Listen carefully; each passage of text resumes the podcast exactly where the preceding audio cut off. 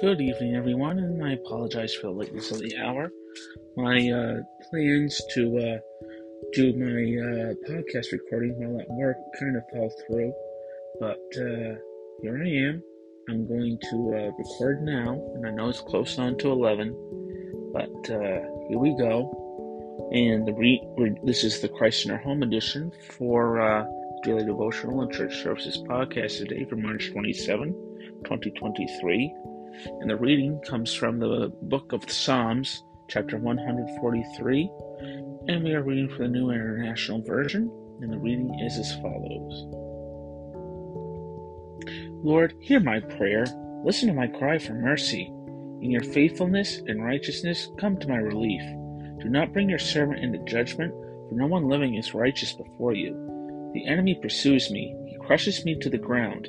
He makes me dwell in the darkness like those long dead, so my spirit grows faint within me. My heart within me is dismayed. I remember the days of long ago. I meditate on all your works, and I consider what your hands have done. I spread out my hands to you. I thirst for you like a parched land. Answer me quickly, Lord. My spirit fall, fails. Do not hide your face from me, or I will be like those who go down to the pit. Let the morning bring me word of your unfailing love, for I have put my trust in you. Show me the way I should go, for to you I entrust my life. Rescue me from my enemies, Lord, for I hide myself in you. Teach me to do your will, your will, for you are my God. May your good spirit lead me on level ground. For your name's sake, Lord, preserve my life. Your righteousness bring me out of trouble. In your unfailing love, silence my enemies, destroy all my foes, for I am your servant. The word of God to the people of God, thanks be to God. And the devotion today is entitled, A Level Path. Let your good spirit lead me on a level path. Psalm one forty-three, verse ten. Many maxims suggest that ten percent of life is what happens. The other ninety percent is how I react. I admire anyone who responds calmly and thoughtfully to tricky or troublesome situations. What strength that requires. Reading today's psalm, I glimpse what makes this possible.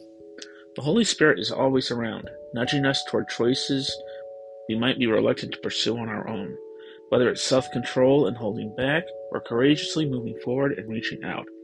God's Spirit guides us.